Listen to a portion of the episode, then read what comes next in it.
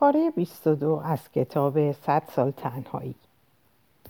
صبح روز پنجشنبه مقدس او را مرده یافتند آخرین بار وقتی در زمان شرکت موز به او کمک کرده بودند تا سن خود را حساب کند به این نتیجه رسیدند که باید بین 115 تا 122 سال داشته باشد. تابوتش کمی از سبدی که آولیارا را با آن به خانه آورده بودند بزرگتر بود. در مراسم تشییع جنازه عده کمی شرکت کردند. از یک طرف به خاطر اینکه عده کمی باقی مانده بودند که او را به خاطر داشتند و از طرفی هم به خاطر اینکه آن روز هوا چنان گرم شد که پرندگان سرگردان مثل دانه های تگرگ به دیوارها میخوردند و از میان تورهای فلزی پشت پنجره ها میگذشتند و در داخل اتاق خواب ها میمردند. ابتدا تصور کردند تا اون است. زنهای خاله زلهای خاله ها از بس پرنده مرده جارو کرده بودند که داشتن از خستگی هلاک می شدن. و مردها عرابه عرابه پرندگان مرده را در رودخانه خالی می کردن. روز یک شنبه عید پاک پدر روحانی آنتونیو ایزابل صد ساله از منبر خود اظهار داشت که مردن پرندگان بستگی به تأثیر بد یهودی سرگردان دارد که شب قبل او را به چشم خود در آنجا دیده بود. او را به شکل موجودی توصیف کرد که پیوندی بود از بزغاله نر و یک کافر ماده. یک نوع جانور جهنمی که نفسش همه جا را میآلود دد و اگر چشم تازه عروسی به او میافتاد به جای بچه یک جانور عجیب الخلقه میزایید مردم چندان اهمیتی به حرفای او ندادند چون همگی معتقد بودند که کشیش از شدت پیری پرت و پلا می‌گوید. ولی سحر چهارشنبه روزی زنی همه را از خواب بیدار کرد چون روی زمین جای پای یک موجود سمدار دو پا دیده بود. جای پا چنان واضح و اشتباه ناشدنی بودند که هر کس آن را دید شکی نکرد که موجودی شگفتانگیز درست مثل آنچه کشیش توصیف کرده بود به آنجا آمده و همگی متحد شدند تا در حیاتهای خود تله بگذارد و این چنین بود که توانستند او را به دام بکشانند. دو هفته پس از مرگ اورسولا پتراکوتس و آولیانای دوم به شنیدن ناله گوساله‌ای که از آن نزدیکی میآمد وحشت زده از خواب پریدند. وقتی از بستر بلند شدن یک دسته مرد داشتن حیوان را از سیخهایی که در ته یک گودال پوشیده از برگ قرار داده بودند بیرون میکشیدند دیگر ناله نمی‌کرد. گرچه جسمم به اندازه یک بچه بود ولی وزن یک گاو نر را داشت و از زخمهای خون سبز رنگ و چربی بیرون میریخت. بدنش پوشیده از پشم و پر از کنه بود و پوستش مثل ماهی فلس داشت ولی برخلاف توصیف کشیش اعضای بشری او بیشتر شبیه یک فرشته بیمار بود تا یک بشر. چشمان درشت و غمگینی داشت و روی شانه هایش جای بالهایی دیده می‌شد که بدون شک با تبر قطع شده بود. او را در میدان به درخت بادامی آویختند تا همه بتوانند ببینند و وقتی شروع به گندیدن کرد او را سوزاندند. زیرا قادر نبودند معین کنند که طبیعت حرامزاده او حیوان است و باید به رودخانه افکنده شود یا بشر است و باید به خاک سپرده شود.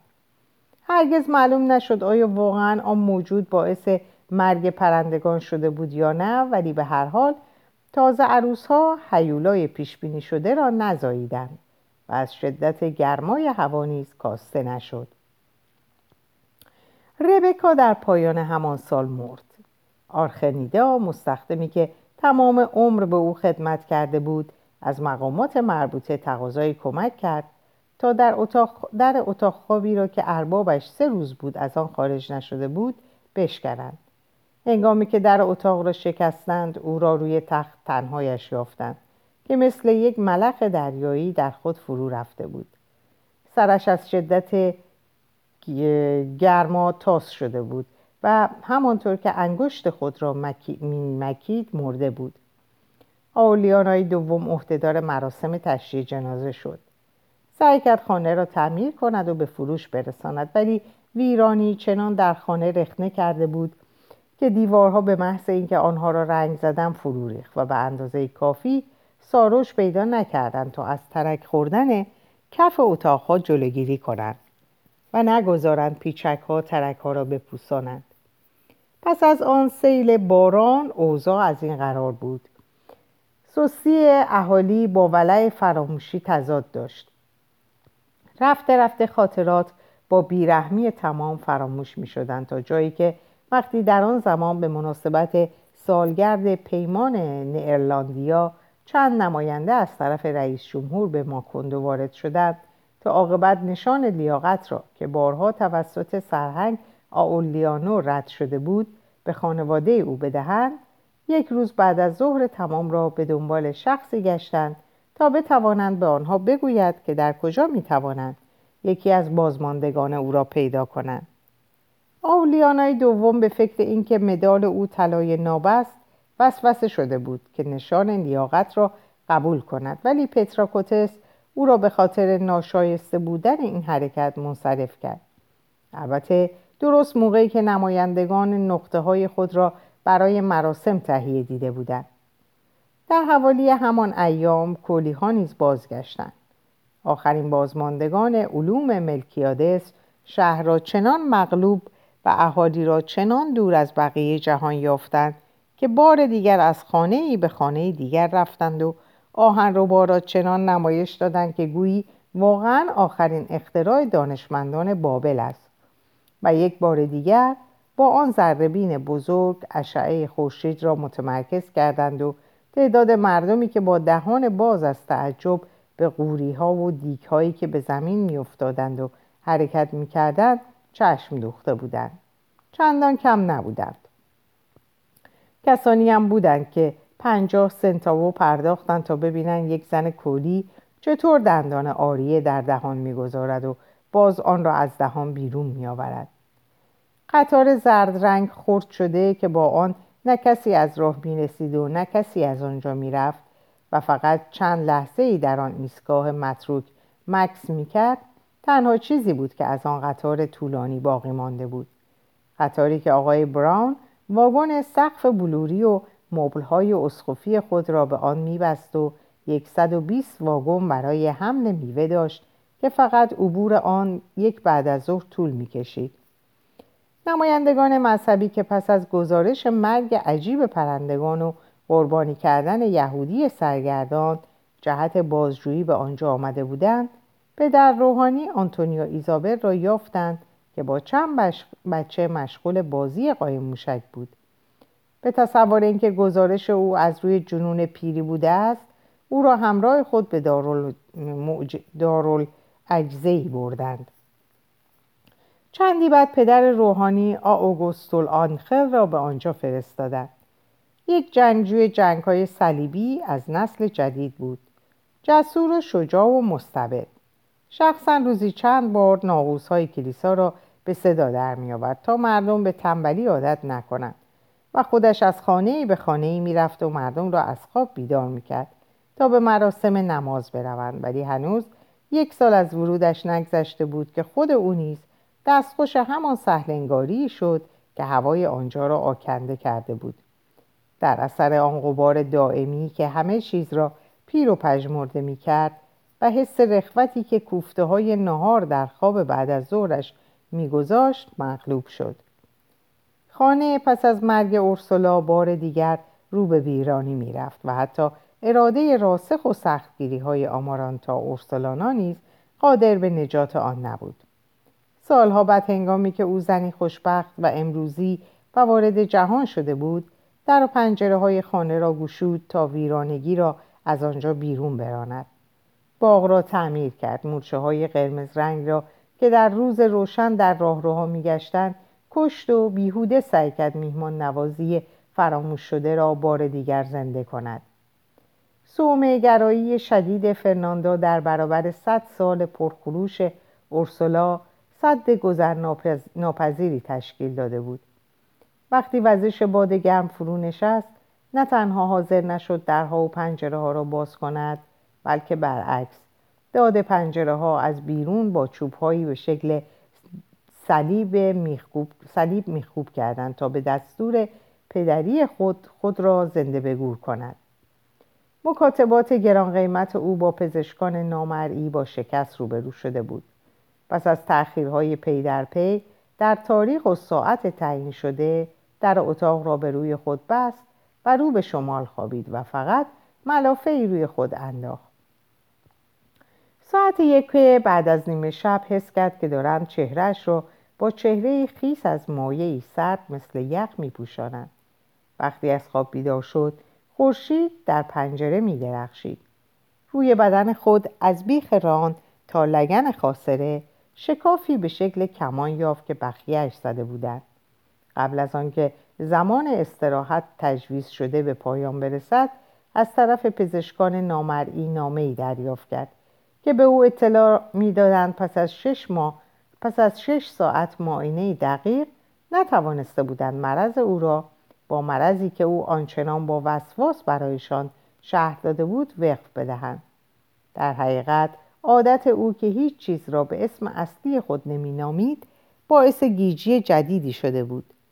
آنچه پزشکان نامرئی در آن عمل از مسافت دور در او تشخیص داده بودند پایین افتادن رحم بود که می‌شد آن را به آسانی با استفاده از کاپوت زنانه معالجه کرد.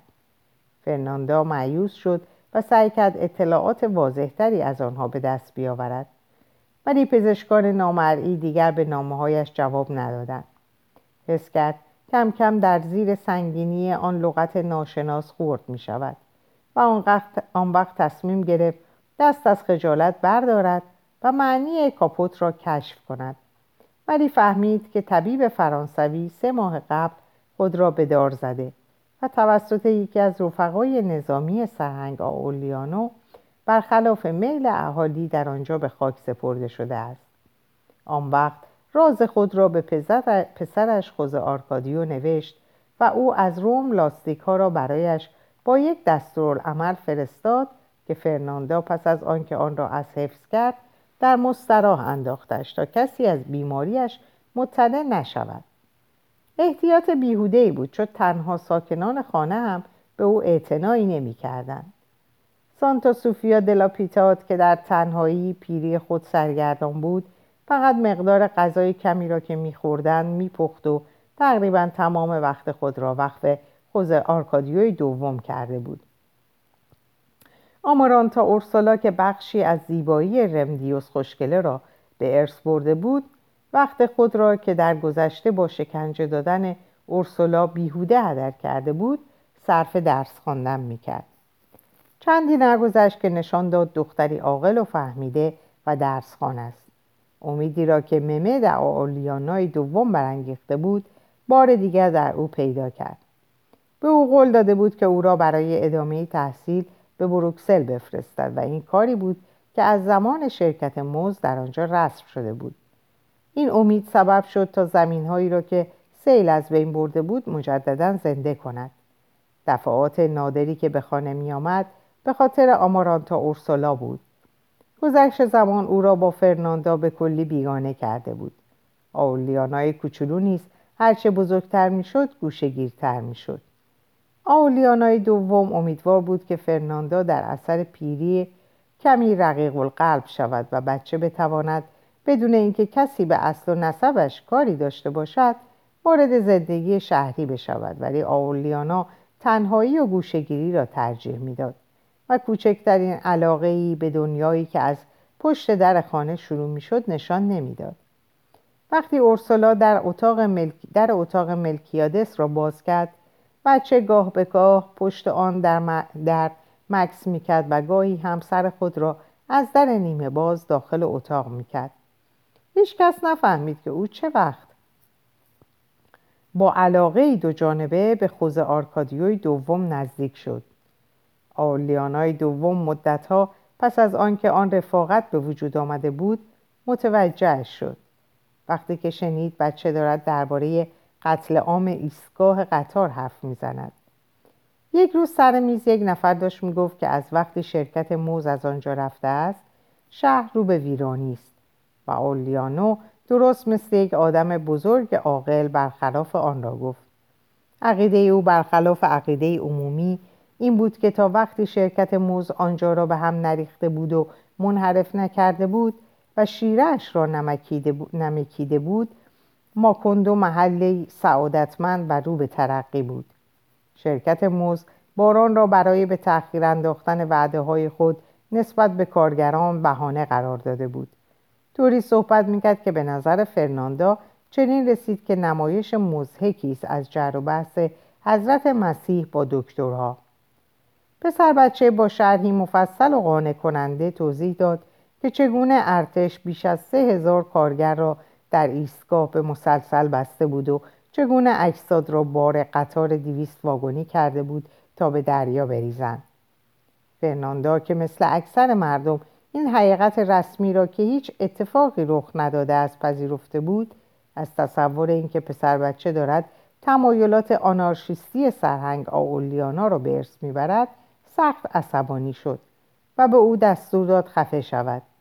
آولیانای دوم برعکس در گفته های پسر بچه روایت برادر دوقلوی خود را باز شناخت گرچه در آن موقع همه خوز آرکادیوی دوم را دیوانه میپنداشتند در حقیقت او عاقل ترین فرد آن خانه بود.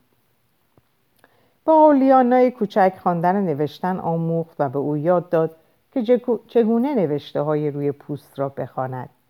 چنان تعبیر شخصی خود را نسبت به تاثیر شرکت موز در سرنوشت ماکندو به او تلقین کرد که سالها بعد وقتی آولیانو پا به دنیای خارج از خانه گذاشت همه تصور می‌کردند که هزیان می‌گوید. چون گفته هایش از بون و ریشه برخلاف چیزهایی بود که تاریخ نویسان اختراع کرده بودند و در کتب درسی گنجانده بودند. در آن اتاق کوچک دور افتاده که نه باد گرم به آن داخل می‌شد و نه گرد و غبار و گرما آن دو نفر هر دو پیرمردی را می‌دیدند که پشت به پنجره کرده بود و کلاهی شبیه بالهای کلاق به سر داشت. و از جهانی که سالها قبل از تولد هر دوی آنها وجود داشت صحبت می‌کرد.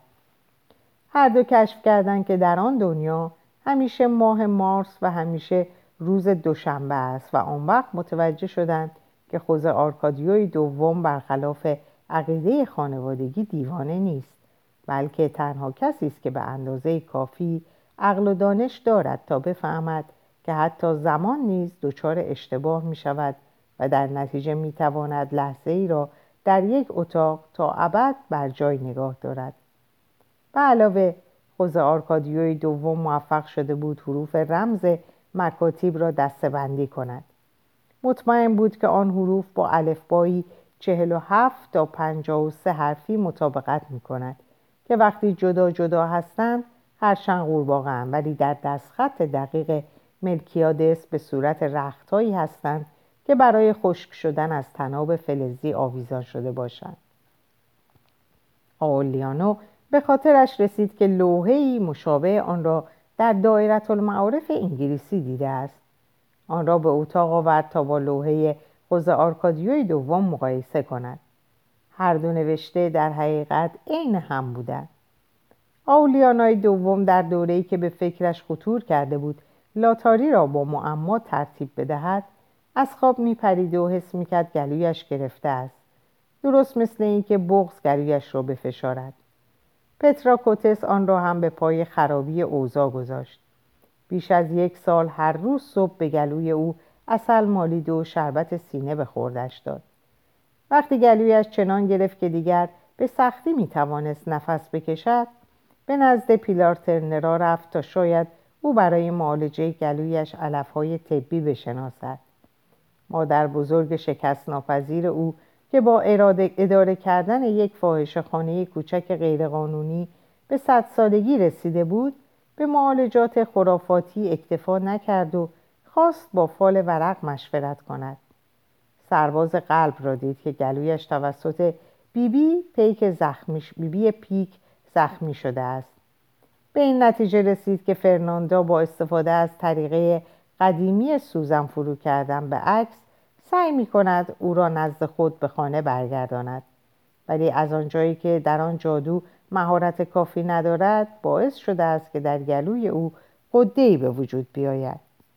چون آولیانای دوم به جز عکس عروسی خود عکس دیگری نداشت و تمام کپی های آن هم در آلبوم خانوادگی سر جای خود بود وقتی زنش متوجه نبود تمام خانه را در جستجوی آن زیر رو کرد و عاقبت در ته گنجه شش تایی از لاستیک ها را در جبه های اصلی خود یافت. به خیال اینکه آن حلقه های قرمز رنگ لاستیکی ابزار جادوگری است یکی از آنها را در جیب گذاشت تا به پیلارترنا نشان دهد. ولی او نتوانست چیزی از آن سر در بیاورد. و به هر حال چون به نظرش چیزهای مشکوکی رسید همه آنها را در آتشی که در حیات درست کرد سوزاند. جهت باطل کردن جادوی احتمالی فرناندا به آولیانای دوم پیشنهاد کرد که یک مرغ کر کرچ را خیس کند و زنده زنده زیر درخت بلود چال کند. و او این عمل را با چنان خلوص نیتی انجام داد که وقتی روی خاک را با برگهای خشک بوشاند حس کرد بهتر نفس می‌کشد. فرناندو از جانب خود ناپدید شدن لاستیک ها را به حساب انتقام پزشکان نامرئی گذاشت و در زیر پیراهنی خود از داخل یک جیب دوخت و از داخل یک جیب دوخت و لاستیک های جدید را که پسرش برایش فرستاد در آنجا نگاه داشت شش ماه پس از چال کردن مرغ نیمه شبی آولیانای دوم با یک حمله صرفه از خواب پرید و حس کرد که در گلویش چیزی مثل پنجه های یک خرشنگ دارد خفهش می کند. آن وقت بود که فهمید هر قد لاستیک جادویی از بین ببرد و هر قدر مرغ زنده جهت باطل کردن جادو چال کند تنها حقیقت تلخ و غمگین این است که دارد میمیرد. این را به کسی نگفت از ترس اینکه بمیرد و نتواند آمارانتا اورسولا را به بروکسل بفرستد بیش از همیشه مشغول کار شد و به جای یک لاتاری هفته ای سه لاتاری ترتیب داد. او را می‌دیدن که صبح سهر در شهر را افتاده است و حتی در محله های دور افتاده و فقیر سعی دارد بلیت لاتاری بفروشد. نگرانی او فقط برای کسی که بداند به زودی خواهد مرد قابل فهم بود. اعلام کرد که لاتاری پروردگار متعال است. فرصت را از دست ندهید چون فقط هر صد سال یک بار سر می‌رسد. به خود فشار می آورد تا خوشحال و سرحال به نظر برسد ولی رنگ پریده بود و عرقی که از چهرهش فرو میریخت حکایت از مرگ می‌کرد. گاهی راه خود را کج می‌کرد و به زمین های کشت نشده می‌رفت تا کسی او را نبیند. آنجا لحظه ای می نشست تا از دست خرچنگ هایی که داشتند از داخل گلو خفهش می‌کردند استراحتی بکند نیمه شب هنوز در محله فاحشه ها بود و سعی می‌کرد با جملات مهربان زنهای تنهایی را که کنار گرامافون ها حقیق گریه می‌کردم تسلی خاطر دهد و آنها را به خوششانس بودن خودشان متقاعد کند. بلیت ها را به آنها نشان می‌داد و می‌گفت این شماره چهار ماه است که در نمیآید. این شماره چهار ماه است که در نمیآید. فرصت را از دست ندهید. زندگی خیلی کوتاهتر از آن است که تصور می‌کنید عاقبت همه احترامی را که برایش قائل بودند از دست دادند و در ماهای آخر عمرش دیگر مثل همیشه او را دون آولیانا صدا نمی‌کردند و با پررویی آقای پروردگار متعال مینامیدند. رفته رفته صدای خود را از دست می‌داد به طوری که عاقبت صدایش شبیه پارس کردن سگ شد. ولی باز هم استقامت می‌کرد تا از امیدی که مردم را به حیات پتراکوتس میکشان چیزی کاسته نشود. به هر حال همچنان که رفته رفته صدا در گلویش خفه می‌شد و متوجه می‌شد که دیگر تحمل ندارد می‌فهمید که با پول حراج خوک و بزغاله نیست که می‌تواند دخترش را به بروکسل بفرستد. آن وقت به این فکر افتاد که دست به حراج بزرگ زمین های سیل زده بزند. تا کسانی که ثروت کافی دارند بتوانند آنها را آباد کنند.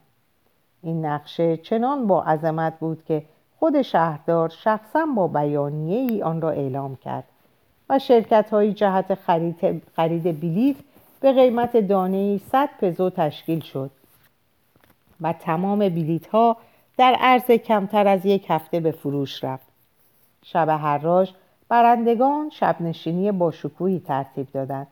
که فقط با جشنهای زمان شرکت موز برابری می‌کرد آولیانای دوم برای آخرین بار آهنگ های فراموش شده فرانسیسکوی مرد را با آکاردوان خود نواخت ولی دیگر نتوانست آواز بخواند.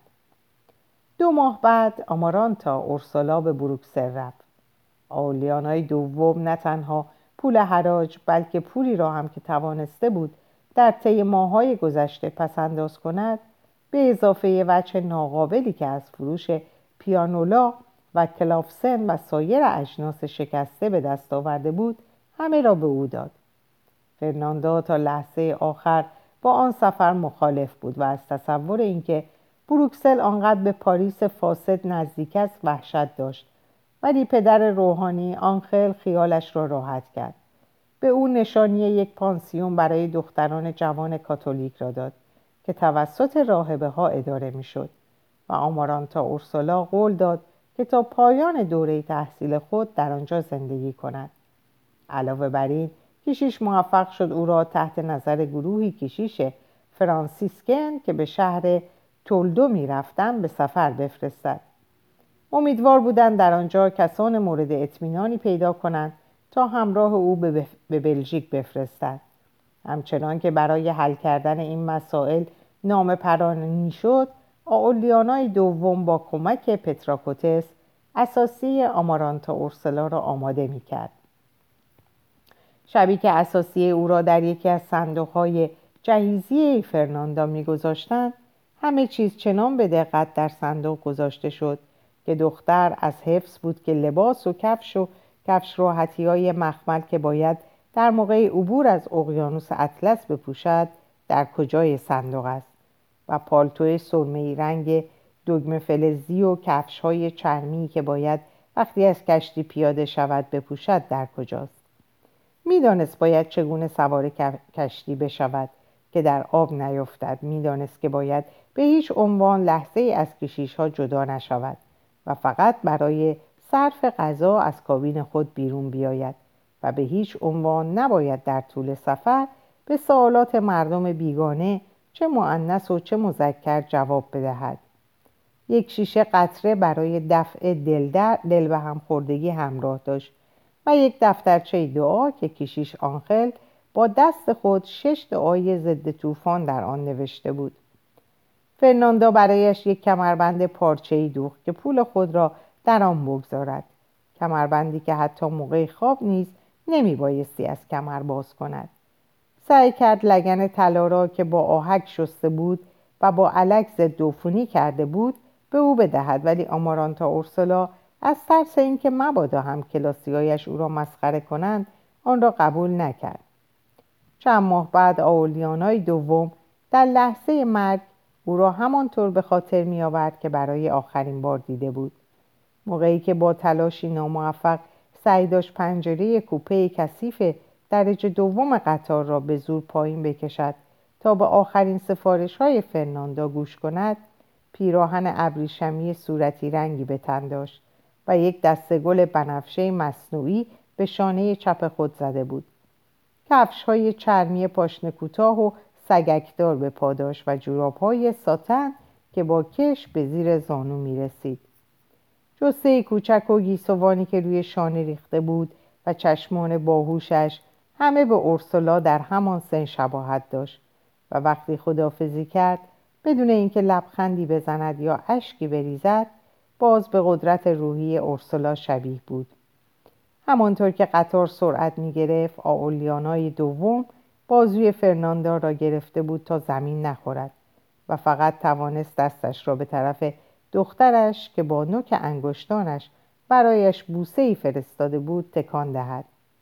آن دو زیر آفتاب سوزان بی حرکت بر جای ماندند و همانطور به قطار که رفته رفته با نقطه سیاه رنگ ثابت افق مخلوط می‌شد نگاه می‌کردند. برای اولین بار پس از عروسی خود زیر بازوی یکدیگر را گرفتند. روز نهم ماه اوت که هنوز اولین نامه از بروکسل نرسیده بود خوز آرکادیوی دوم داشت در اتاق ملکیادس با اولیانو صحبت می‌کرد. که یک مرتبه بدون اینکه به موضوع صحبت ربطی داشته باشد گفت هرگز فراموش نکن که بیش از سه هزار نفر بودند و آنها را به دریا ریختند. آن وقت به روی نوشته های پوستی ملکیادس افتاد و با چشمان باز مرد. درست در همان لحظه در بستر فرناندا برادر دوقلویش از شکنجه طولانی خرچنگ های فلزی که گلویش را از هم میدریدند خلاص شد. یک هفته قبل بدون اینکه دیگر صدایی از گلویش خارج شود و بتواند نفس بکشد در حالی که از لاغری پوست و استخوان شده بود با چمدانهای سرگردان و آکاردئون ولگردش به خانه خود برگشته بود تا به وعده خود که مرگ در کنار همسرش بود وفا کرده باشد. پتراکوتس در جمع کردن اساسیش به او کمک کرد. بدون اینکه قطره اشک بریزد از او خدافزی کرد.